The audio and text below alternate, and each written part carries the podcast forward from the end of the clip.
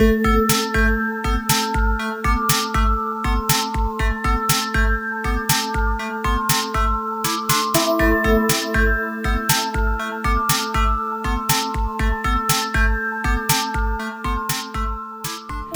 welcome, and hello again to How to Win Friends and Influenza, a podcast all about the superb medical lives of doctors from various specialties.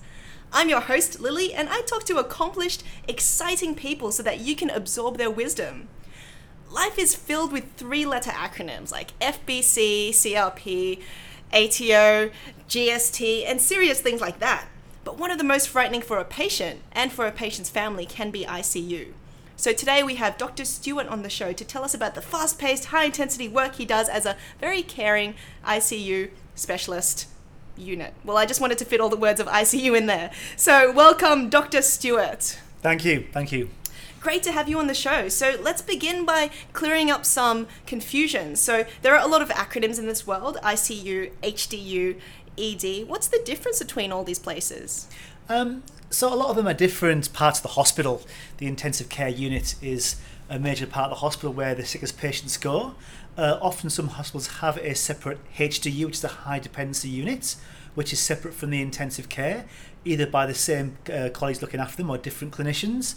Often they're in the same actual environment, both ICU and HDU patients in the actual same area.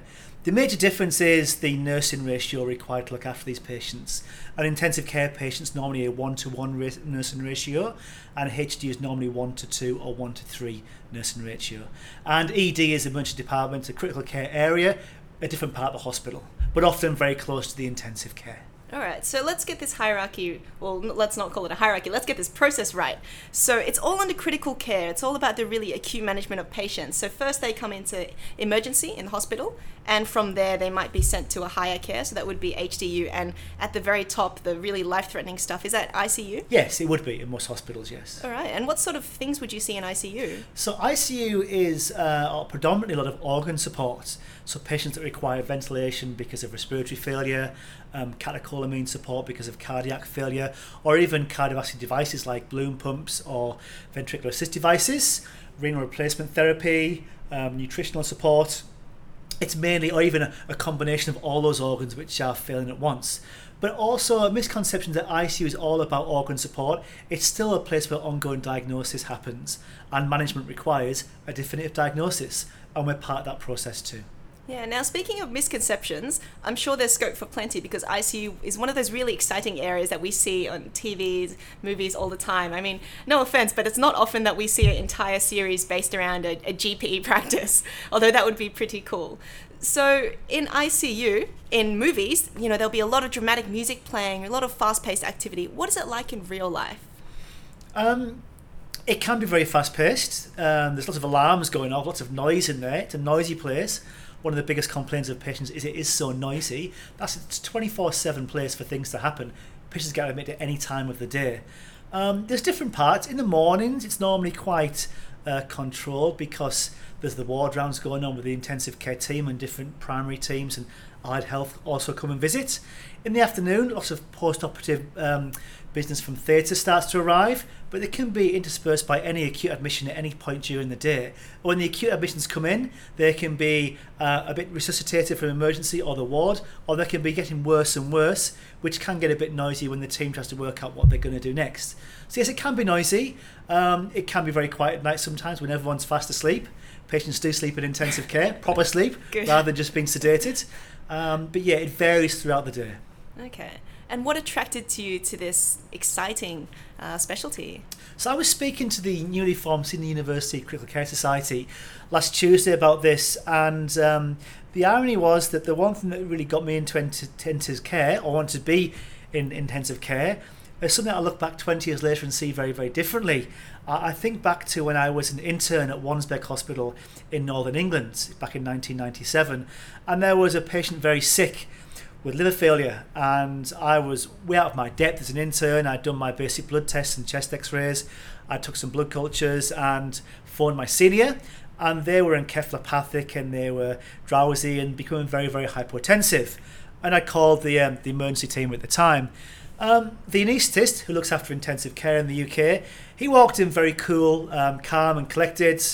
walked around, wasn't ruffled by all this drama. And uh, my thought at the time was, this guy's really cool. He's really under control. He doesn't look ruffled. And why can't I be like this? I'm a very stressed out intern here. Um, there was other people there, uh, the medical consultant, the medical registrar, and the, the registrar sort of mentioned, yes, um, everything's fine here. The airways under control. Um, I'll leave you guys to it. And the, the, medical team started to get a bit annoyed by saying, well, what do you mean leave us to it? This guy's really sick. He goes, the airway's fine. Just do your liver treatment and, you know, sort it out. And I was thinking, oh, this guy even knows what to tell people. He's really, really cool. And that's what really inspired me um, because I wanted to be able to handle things under pressure uh, and be useful in the hospital when patients became really sick. The irony is that 20 years later, I look back on that and his judgment was very, very wrong. Um, the patient should have gone to intensive care. There's more to intend. There's more to an intensive care than providing an airway, uh, or even watching an airway. This guy required cardiovascular support. He required his ascites draining and pro, you know protein replacing. He required specific other therapies that couldn't be done on the wards. And in the end, he needed intubation for those things to actually happen.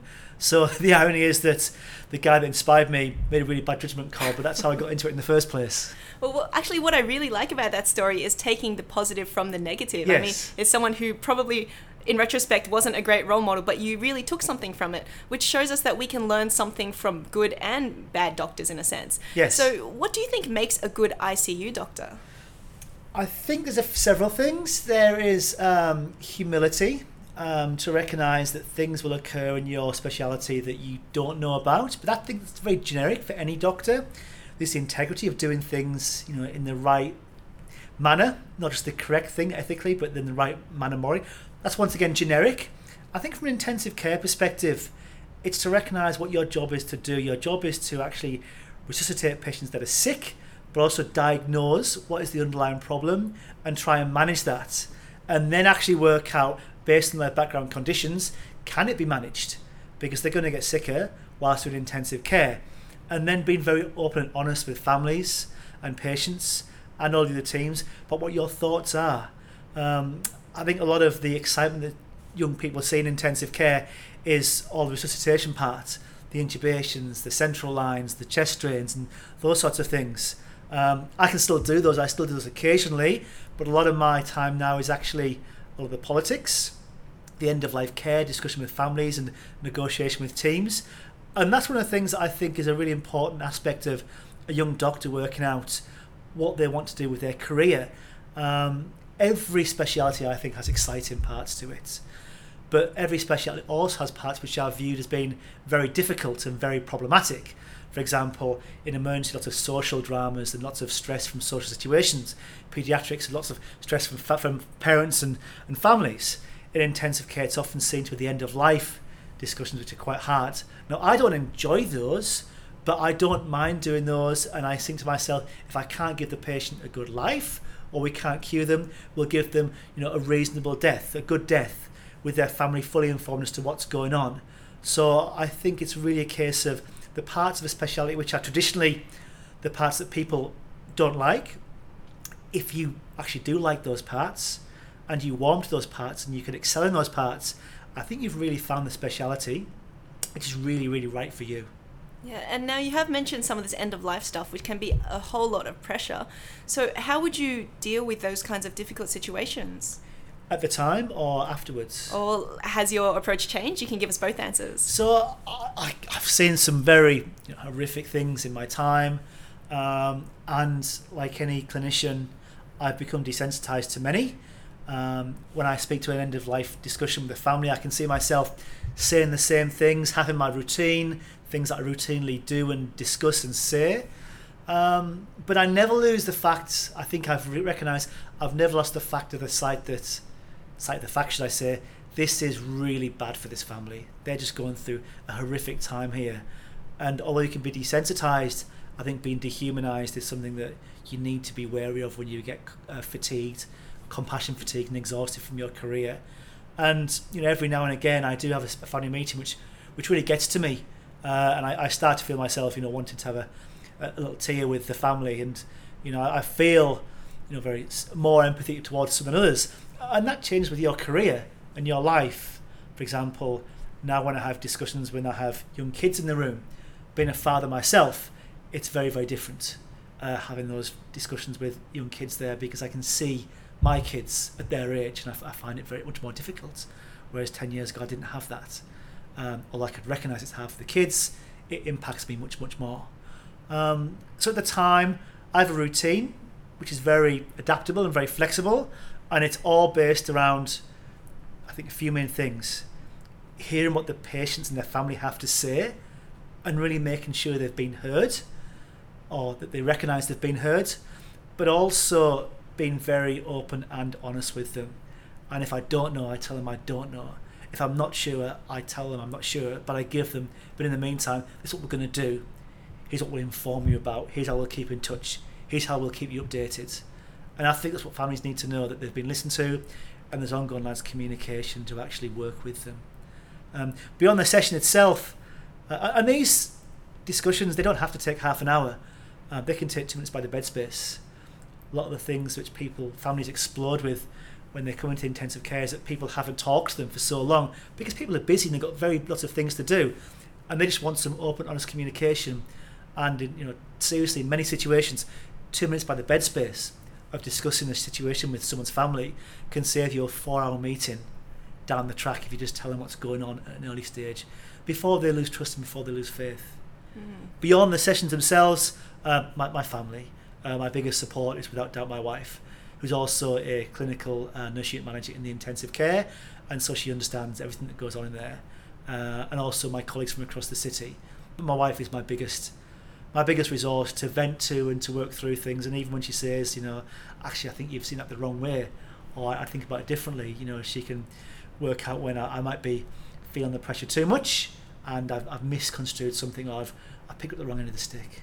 Yeah, so it's always useful to have some outside supports. Absolutely. Although in your case, it's the best of both worlds. It's kind of inside support and outside yes, as well. absolutely, absolutely. Yeah. Now, it is really tough because when you're dealing with patients, you're also dealing with patients' families. So it's especially critical in ICU when there's more scope for these end of life discussions. What's the approximate ratio of good news stories progressing from ICU to somewhere else or recovery versus end of life stories? So I think the end of life discussion is a special, it's, skewed from a statistical perspective. Our mortality in Australian intensive cares is actually about 10% because the majority of people come through elective surgery, big elective, and they go back to the wards and they're fine. A lot of people come in for a few days and get better, and they go back to the wards. It's only you know a certain proportion of people who will stay longer than seven days, and a very small portion that stay longer than uh, you know a month, and even a year in some situations. So the really difficult conversations that you have about people who are not progressing, um, they do happen commonly but they're a small minority of the patients. A lot of people come in very, very sick very suddenly, and you can't sort things out, you can't get them better, and that's a very sudden end of life conversation. And that's very different because it's just overwhelming and we can't fix this, and it's very much moved towards comfort measures very quickly. But the dis- discussions where you're talking about this will be the long term trajectory, what we have to try and achieve, um, they are the rare, rarer of the conversations. And one of the things that we still don't get from an intensive care perspective is many patients that leave intensive care, we still never see their good stories. We still never see them. Um, when they leave, they often still look very bad and very, very sick. But every now and again, we get people that come back six months later or a year later. And we're amazed at some of the patients and how they've recovered and how they've done so well. However, there's also a group of people that go to the wards not looking so good and unfortunately continue to remain that way. Um, and sometimes it's hard to predict which patients those are going to be. And when it comes to delivering the big sort of scary news, do you have any specific tips? For example, should you just come right out and just break it and say, you know, I'm sorry to say that this patient is not progressing, or you say it in a more human way, or do you say, I have some news, would you like to go sit down? How do you pad it out or how do you deliver it? I think a principle that I use is you always have to forecast things, which gives means people have the ability to work it out for themselves. But you can forecast things in 10 seconds or you can forecast things in a minute and a half. For example, if a patient came down to the intensive care and they were having CPR on admission from the ward, Mm. the family already knows that it's pretty bad. So when you go in and you say, uh, they came to intensive care and as you saw we were doing cardiac massage, unfortunately, Yep. they know very quickly it's not going to be a good outcome Right. if you're talking about a situation where you're not quite sure what's going on, you might talk about we've had these abnormal chest x-rays which show this lesion on the x-ray. We've got this abnormal blood test with these white cells which are very very strange. The family is starting to think this is not good but you can't hang around forever and leave them hanging on a string. You have to get to the point and say some things. Uh, there's a very famous study a while ago about just the word dead or death mm. that people if you don't say they have died they are going to die and euphemisms like they've passed away or gone to a better place in some people's words. Um, they don't know what that means. Uh, they want to know so are they going to die? And I've just said passed away. You've got to be very i think not blunt but direct in your words and the word death dying. I think they're very powerful words and, and, and rightly so and you shouldn't avoid them yeah, and so the impression I'm getting of a good ICU doctor is someone who can be quite direct and quite honest without being terrible and mean about it, but also maybe quite efficient, quite organized, cool under pressure. Yes. Are, are these words correct? Yes, they are. I think they, they require those skills at different times. I think you can be direct with people and honest with them, but still very empathic. Mm. I think that's the whole point of the thing of the ethics versus the morals. The ethical thing is you should tell people open honestly, but the moral thing is to do it in the right manner and that can be very different for very different patients and i think you need a good amount of emotional intelligence to really try and work out what you think this family needs right now. Some families do want a very blunt to the point discussion get on with this. We need to know. Some people need to take a bit of time to digest that and even then they may take more time. And i think your job as a, as a clinician is to work out what families need and one of the best ways of doing that is letting people speak to you first of all so they can sort of tell you, you know, where they are in their mindset, where they're coming from, and what they understand. And that way you can't actually get your information that you're going to impart incorrect. Because incorrect messages at the very beginning, losing rapport and trust, mm. is very damaging for the ongoing conversation. Yeah, now look, I'm going to digress a little. We've been talking about end of life, but now I'm going to start talking about Harry Potter. So, in Harry Potter, I hope this is not too much of a spoiler, but they say that the wand chooses a wizard. So, it's as though Harry Potter's already chosen. And with, let's say, The Lion King, again, block your ears if for some reason you haven't seen it. It's, it's this idea that, you know, Simba's born into greatness, it's, it's part of who he is, and it's just come to him. But then we always like an underdog and we like the idea that you can learn skills. I mean, people go to medical school because they know nothing and they come out at the end being able to be a doctor. So there's a counter argument of you can learn what you need. So philosophically, do you think uh, someone has the qualities already that make a good doctor for a particular specialty, or do you think they can learn? I think they do have some inherent qualities which will um, draw them towards a speciality and even different behaviours in regard to certain people. I mean, I am, uh, think I'm quite outspoken, I'm quite direct in many ways. Um, that works for me. I've got to sort of tailor it at some points, but someone that can be more softly spoken or more reserved can equally get the point across to people in different different guises. I think we ought to recognise what your strengths and weaknesses are and just modify your behaviour for certain scenarios. I think intensive care, um, it does pick people, um, but like every speciality, it can pick the wrong people and it can also miss the right people. And I think that's a lot to do with um, the training schemes. You know, exposure that you get to intensive care at medical school is often not as much as you'd want to have. The exposure you get doesn't really explain what intensive care is, what the benefits are. You don't really get exposed to it in um, intern year. Some residents do. And before you know it, you're a PGY3 and you're making choices about your career with colleges application forms, college fees, and exams to go through. And that's a big decision. And I think for some people to go into intensive care, they really may not have experienced it as it really is. Because every intensive care is different in every in its own regard. It's got its own culture in every different part of the city, in every different state in Australia. And they will change every five or ten years with the people that actually work through. So we sit at many trainees that are our senior registrars, so they're actually very senior in their training, about to become consultants. They don't really pass their exams in that SR role. It makes them very, very happy. And so where they are at the time is a very happy place to be. Doesn't always mean it should be the place they want to be as a consultant, because the skills that they've got may be very much aligned to a different intensive care. So I think yes, you can pick the right, you can be picked for the right speciality for the right speciality, but we can miss people at the same time as well. The problem I think with training is such such a commitment to often in the modern medical workforce to choose your career so early like PGY three onwards, and within two years you invested thousands of dollars in your training program. You've done maybe part one part of the exam, and you feel like you have to commit and ongoing finish this training program. But I know many specialists in many different specialities who you know are not happy in the career they chose, but they feel that they're trapped. This goes for trainees too. They're trapped by their family, their mortgage, their school fees, their where their, school, their kids, their schools are going to, and to, to make a change is just too scary. Even though they've got 30 years of a career still to do. You know, you may choose intensive care as a career and it may be right for you, and if that is, then really well done to you. But if it's not, and there's plenty of reasons why it might not be, you've got to be honest and say, is this really the career that is right for me? Because in many situations, and I've been a supervisor of training with many trainees, and there's been many a trainee, good trainee for other specialities, who've not worked worked for intensive care and left and gone elsewhere, had very satisfying careers. That's a very hard call for them to make sometimes. And as a supervisor, it's our responsibility to really be honest and open about that. Yeah, it sounds like there is really an art in choosing a specialty, of course, because it's something so important for your life, but also that art of knowing whether you should continue with something Yes. or whether you should bow out. Because if it's not for you, like you said, it's important to be honest with yourself. And with medical students, you know, they've- we, we have they've got a lot of very smart people that come here, very high achievers, to bar of a speciality. You know, as you phrased it, it's exactly what people think. It's I, I've failed. I've failed at what I wanted to do, rather than might be able to say, well, actually, maybe this wasn't for me. I've got better talents that can be put to use in a different area.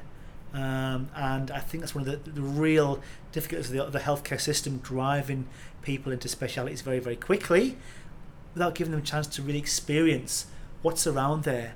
There's a lot of dogma out there, I think, about training programs and people that are seen to be doing bits and bobs and different things. Uh, often they're not committed, they're not actually thinking about their career, they're not career orientated. Um, I think a lot of people, majority, the ones that I speak to that choose people, would say they like people who've actually seen different parts of the workforce, had different jobs, and then finally made a decision to go into this area. It's what suits me best because they know after trying different things out and being around different areas, this is the right career for me. Yeah. So it's it's really interesting because everyone does make different decisions in the end, but in one sense we have all made the same decision, which is to go into medicine. Yes. And I do think that as long as you're making a contribution, doing something positive, maybe the specialty, while important, isn't the biggest thing. It's the fact that you've chosen to go into healthcare, whether you're a renal physician or an ICU physician. Well, either way, if you're making a difference, that's a really great thing. I, I agree, and your career will change. I mean, I'm I graduated in 1997, and my first 10, 10 and a half years was all about achieving my consultant status, going through my college exams, um, and going through all the training that I had to do. The next 10 years, I've been looking at some postgraduate degrees, got my PhD and my master's in qualitative health research, establishing my educational um, area with the university, my research. The next 10 years of my life is a different phase. I'll still be clinical, but I'm going to be, I want to move much more in towards teaching and research and those aspects.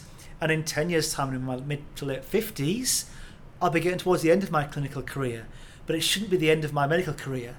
I should be looking at, well, what happens beyond the time when my clinical work finishes? Many, many colleagues uh, in every speciality who work and learn to their 60s, and it's probably not the best thing. Plenty of evidence out there that in your that sort of age, um, cognitively you're not where you once were. Practically, you definitely probably aren't where you once were. But you've got so much to offer the healthcare workforce or the universities.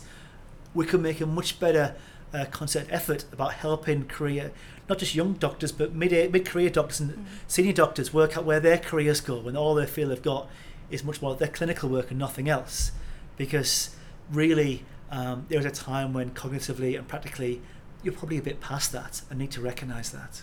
Yeah, and so what we can take from that is that change is going to happen, and it's probably better to embrace it than to be scared of it. yes. And when we get to the issue of doctors being, let's say, past their prime, to put it one way crudely, one of the issues there is often that their identity is tied to being a clinician. And so a healthy way to deal with that can be to have a lot of hobbies outside medicine. Yes. And so, um, for you, Dr. Stewart, what do you like to do outside ICU, outside the wards? Uh, but apart from being the best husband I can, hopefully Kathleen, and uh, looking after my three kids because they're eight and seven and five and they're very busy with activities. Um, I was always a big swimmer. Uh, one of my ambi- one of my ambitions was to swim the English Channel, which I completed last year, Amazing. and raised about twelve and a half thousand dollars for our uh, post ICU discharge clinic at Nepean Hospital. Um, but now I've got into ocean swimming. Now the channel's been done, and my wife's into it as well, and that's something that's really important because it's something we really enjoy doing together. It's it's really invigorating to get into that um, the cold water and the natural feeling of the waves going backwards and forwards and just the, the isolation away from all the hu- hubble and buzz of the city. And I, I really, really enjoy that now. There was quite a lot of pressure going for the channel train last year, but now that's done, I really enjoy that. And also now getting to my kids' hobbies. My oldest son Ryan's into tennis. I've always loved tennis but haven't played it for many, many years. But now I'm getting into tennis, so I can play with him. He'll probably beat me in a few years. that's fine. But yeah, so I think it's very sport orientated, but also a lot of family things. Uh, we love doing things as a family, especially holidays and trips out. Uh, but yeah, I, I think that that balance between your work and your and your life is really, really, really important. Although we discussed earlier that whole work-life balance thing, you know, I've got my opinions on that. Um, you know, I am a doctor, um, clinician, and academic at work, but I'm also that when I'm at home. And there's a great quote by um, a female surgeon how she said that surgery and or her actual being a mother doesn't determine her life, doesn't define her life. She's a better surgeon for being a mother and a better mother for being a surgeon. And that's the sort of way that I feel about my career as an intensive care specialist. I think it makes me a, a better father and a better husband, but also being a father and husband uh, makes me a better intensive care specialist. And the two are intertwined. And I know that if I go to parties or you know occasions or presentations, because I've I am what I am, I'm a doctor and I've got knowledge. There's things that I won't say to certain people in certain contexts because not the right thing to do or the right thing to discuss. And I probably do behave differently be- be- because of who I am. And I think that's appropriate to some degree. I don't think you can fully separate your work and your life. They're parts of both. As this famous female surgeon said, trying to separate them apart, both, and making them opposing forces is doomed to failure and will make you frustrated. You are who you are, and you have to combine them in all aspects of your life.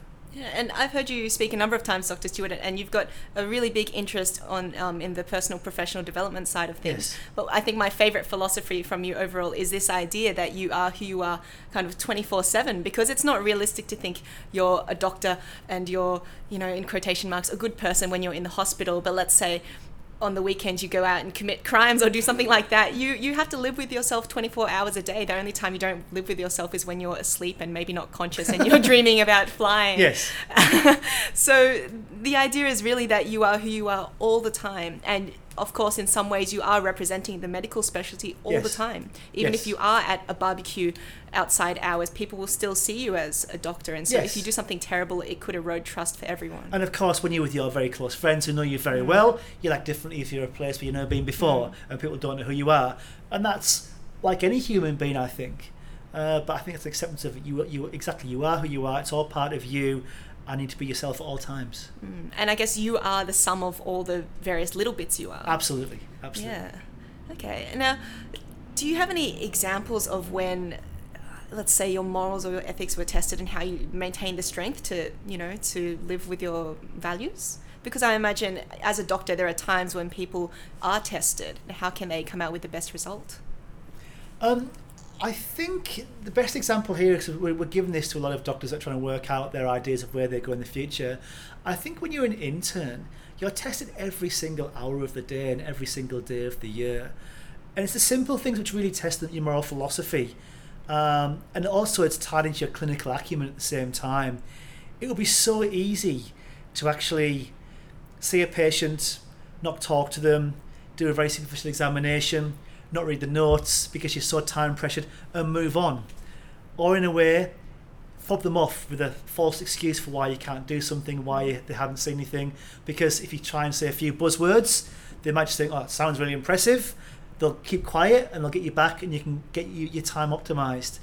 I think you're in moral conflict all the time as you're developing your future careers because the time pressures and the stress of the job can make you do things that aren't the integrity and the humility that you might want to have at all points. And tying it to clinical context, you know, if you see a patient on the ward and they actually have got low urine output, you've been called to see them, and you think it's fluid overload, and you give them some furosemide, and you come back an hour later, and they've passed 25 mils from 15. It hasn't worked. You give them another 80 milligrams, it's now 45 milligrams, it's now 45 mils an hour. All you've done is shift the patient from the calling criteria to being sick, of say, for example, 0.5 mils per kilogram, to a criteria they don't get referred to. If you walk away and say, well, actually, the urine output's fine now, you're deluding yourself. After 80 of furosemide and you think this patient's got fluid overload, it's not working. Your treatment's not working, or you got the diagnosis wrong. And therefore, you've got to spend some more time and work out what's really going on. And that requires time and effort. Those are the, the real, I guess, the moral conflicts that I think you have the minute you start your career because you're under so much time pressure. It's easy, and we discussed about rationalization and um, how you frame things in your mind to actually make sense of things. Um, and that's called attributive error, where the person that comes from the local bus stop who's normally drunk, this time they normally get put onto a, a bench in the ED and allowed time to wake up, but this time they've got some abnormal neurological signs. But that might require a CT, might require intubation, giving someone a phone call at four in the morning. It's easier to say they're probably just drunk again and leave them. But obviously, this time it's something else. I mean, these are the things that I think junior and senior doctors really struggle with, rather than the huge ethical dilemmas that we talk about, like organ donation, which obviously I'm part of. Um, these are the things in your personal life which you'll grapple with on a daily basis. Yeah. Doing your doing your job well, it's hard. Yeah. I guess they're tough because it's more of a grey area. It's a small area where, Yes. firstly, maybe no one's watching, so it's completely up Yes. to you to do it. And it's what you do when no one's watching that shows whether you're doing the right thing or not. Yes. You know, but with the big things like, you know, don't kill people, don't steal, like they're quite obvious. We have clear rules and social guidelines on Yes. those. When it's something small like that, when no one knows, I guess that's it's when we still are moral fibre. Yeah, yeah. And so we hope that, I guess, that you passionate enough about patient care, that people have enough integrity to try and do the right thing. Yeah, I mean, I get phone calls at three in the morning uh, from my junior staff in the hospital, and it's obvious that they're struggling. And I could turn over and just go to sleep and th- say, I'm sure they'll, they'll get through. I'm sure they'll be fine and do a reasonable job. But my job is to be a consultant. They're a registrar. They're not even near their training, uh, end of training, and they look after patients which are out of their sphere to look after, but trying to do the best job that they can. Um, I got to get out of bed and go and give them a hand. Even if everything's been done, there's nothing more that I can add, and the patient's deteriorating. I should go there and be with them when this happens. It's easy to just say, "Oh, they can take care of that. I'll leave them to it." The right thing to do is just say, "No, I must go and help them." Even though it's three in the morning and I'm exhausted, that's what my job is, Yeah. and that's what I'm there for. So it's about doing the right thing, not the easy thing, and that's obviously Yes. what gives you the strength to swim the English Channel. Yeah, it's the it's the right thing in the right manner at the right time. Yeah. And I think in any part of life, you come to those crossroads where you have two paths to take, and there's an easy one and a hard one. And normally, the the, um, the right path to take is usually the hard one. Yeah, and And that's, that's ex- why it's yeah, hard, yeah. excellent advice for people in general. Yeah. Even if you're from a different medical specialty, even if you're not in medicine, it's just, yeah, it's just really good life advice. You know why it's hard. You don't want to do it, but you know it's the right thing. Yeah. All right. Now we have been talking about uh, junior doctor years and training a little bit. So what is the training like in ICU? Um, it's very structured. There's a very good six-year training program with very specific areas of how much intensive care, how much anaesthesia, how much medicine, where the exams are, what projects you have to do. So that's very clear. It's in Sydney. It's not centrally based. Or New South Wales, New South Wales, should I say? In Queensland, you go through a central repository where you get put to certain places. So you do choose your own hospital in New South Wales, but you do with the college program, um, and it's very. And most hospitals will have a very similar training structure for year one, two, three, four, five, six registrars and senior registrars. Um, most uh, intensive care trainees do go through a shift system, which is like a week of days, a week off, a week of nights, 12 hour shifts, a week off. And that can be beneficial for some people uh, who've, you know, single, want to go and do things in the meantime in between, um, got families and the responsibility. It's much, much harder to do. Uh, it is very tiring, I think, and I think after about four or five of those shifts, I'm not quite sure how much the trainees actually benefit from doing the whole seven seven days. There's other considerations that to think about, for example, rostering for the whole mm. hospital and how things people are paid, which do influence how rosters get made. But it can be quite intense. It's good for doing work sometimes if you can make sure your, your week off is good towards your exam preparation and your weeks when you're on. Lot, not much you can do apart from get your clinical work done, but you should, as long as you can try as your time and say, I'm a week of days, I'll try and reinforce my clinical learning this week and week off, I'll do my book work and try and work out and have a bit of a life at the same time. So very structured, but I've got to say I've did about three or four years of weeks of nights and weeks of days, and it, it was exhausting. Wow. And I, I feel for the trainees going through because I think seven days on and seven nights on is not good for them, and probably not good for the patients either. I think a better model of four or five days on, but that's hard to fix into rosters and weeks of mm. pay, is probably a much more better model for, for overall patient care. Yeah. What about at the end of the training? Does it change, or will you forever be doomed So to I- this life of night shifts? I, I think um, when you get towards your senior years as SRs and fellows, it's actually a more intense roster. You might do uh, one every three weeks clinical, but you're on call for that whole week with the consultant. So you might take four out of seven nights as the call for your consultant. Um, but you do work intensely for a whole week, and that is hard. You don't get weeks off in between. You often do weeks of either admin or teaching or research in between. So that's exhausting. I think some of those advanced trainee slash fellow slash um, senior senior registrar jobs are some of the hardest jobs, and in clinically work uh, wise, often harder than consultant jobs because the intensity of what you do, but you haven't got the other responsibilities that consultants have regards to teaching and research after, and of the, the local departmental admin at the same time after your weeks. So it's pretty hard, and I do think that even as a consultant, you do do weeks on call. We're on call for seven days straight, 24 hours a day, and you would work, you know, Monday to Sunday uh, between eight o'clock and four in the afternoon, and be on call every single night with your other colleagues that would be taking some of those calls for you. And I think it's only inevitable uh, in the near future, maybe in my clinical lifetime, maybe not. I hope not, but know it's probably best for patients that intensive care specialists will be sleeping in the hospital at some point when they're on call. Some hospitals in Sydney already have consultants doing evening shifts and evening rosters and being available. I think it's only a matter of time because the need to respond very quickly to deterioration from a senior level. I think that's going to become um, the norm in in most places. Have you ever been in a situation where there's not enough staff or not enough equipment, and you know patients are deteriorating? Yep. What would you do with that? So the best example of that was when I was in the UK in the um, the flu season. We had a um, you know a, a ten bed intensive care at Sunderland, which became eighteen. Well, I had three patients in recovery, ventilated, went to be transferred out to, to intensive cares across the north of England.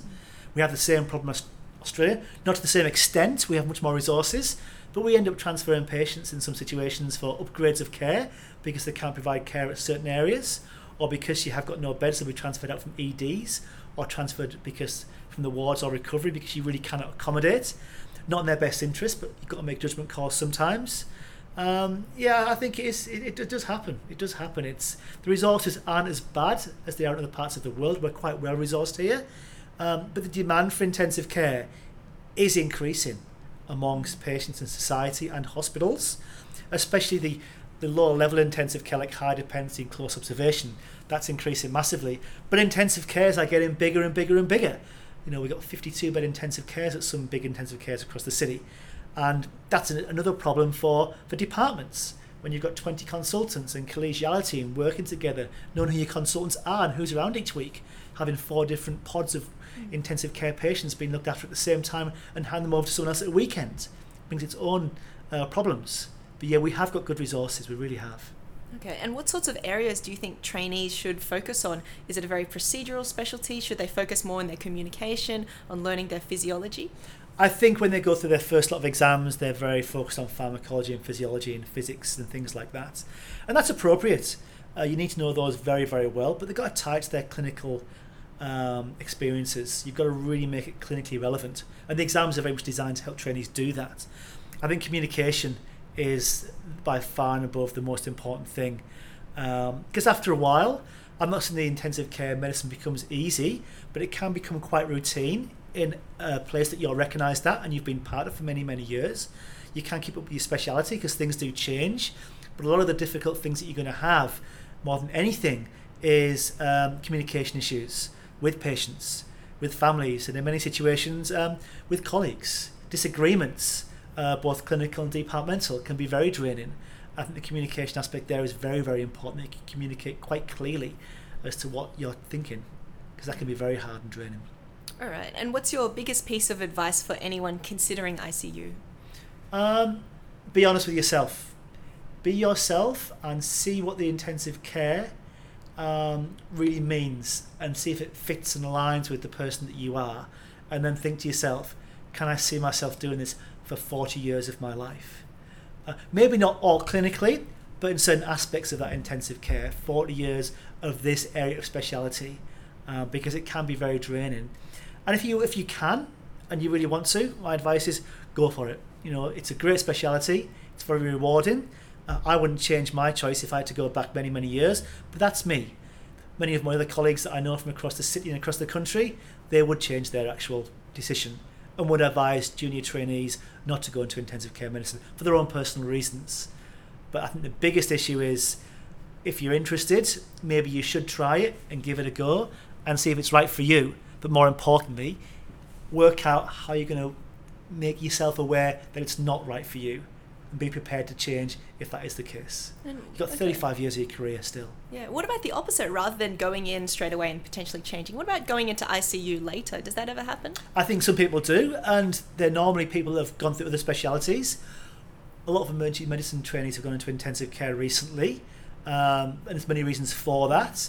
But I think it's a good thing because they've really tried one speciality, normally for a while, worked out it's not for them, for whatever reasons they are, and they've had a good time to look around the rest of the hospital or the community and work out, well, what do I want to do instead? Mm. And they've made very solid career choices. And most people that I know that have changed mid career to intensive care have made the right choice and been very, very happy with that. Yeah. And I think one of the really big messages here is that it's important to be genuine, to be yourself, and to know what you want, and not have to fool yourself into going for something if you no longer want it or, or don't want it. Because in the end, the biggest commitment we've made is to be in medicine. And so this is time to whip out a story I've been saving for a while. It comes from um, an excellent motivational speaker and author called Rory Vaden. So the story is that there's a man called Bob standing at the urinal, uh, looking forlornly down. And I have to say, I'm not an expert in urinals, so please forgive me if none of this is correct. But there's a man called Bob staring down at the urinal, uh, looking quite sad. His friend Jim walks in, looks at Bob, looks down at the urinal, and sees a five dollar note embedded in the urine there, and he says, "Oh, mate." Yeah, that's a tough one. Are you going to reach in there and take out the $5 note or not? So what Bob does is something very, very surprising. Takes out his wallet, pulls out a $50 note, and throws the $50 note into the urinal next to the $5 note. Jim is flabbergasted, asks, why? Why would you do that? $5 in there was bad enough. And Bob says, well, I wasn't just going to put my hand in there for $5, was I?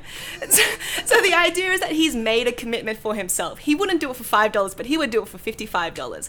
And that just shows us how powerful commitment can be. Yes. So it's powerful because if you really want something, you can make yourself have good habits. You know, you can commit to doing a dieting program, a personal trainer at the gym.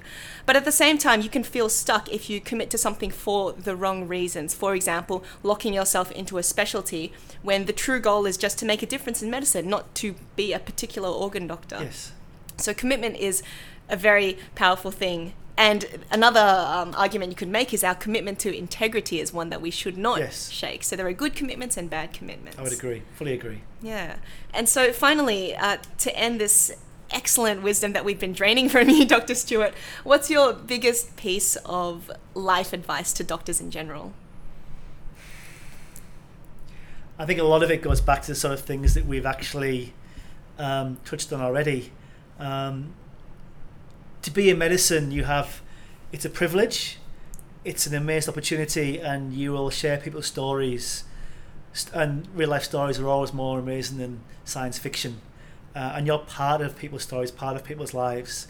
You should never ever forget that privilege that you've been given, and um, always treasure the ability to be part of that actual that workforce. The best advice is it's almost back to the, the things that I think make great doctors and in reality great people.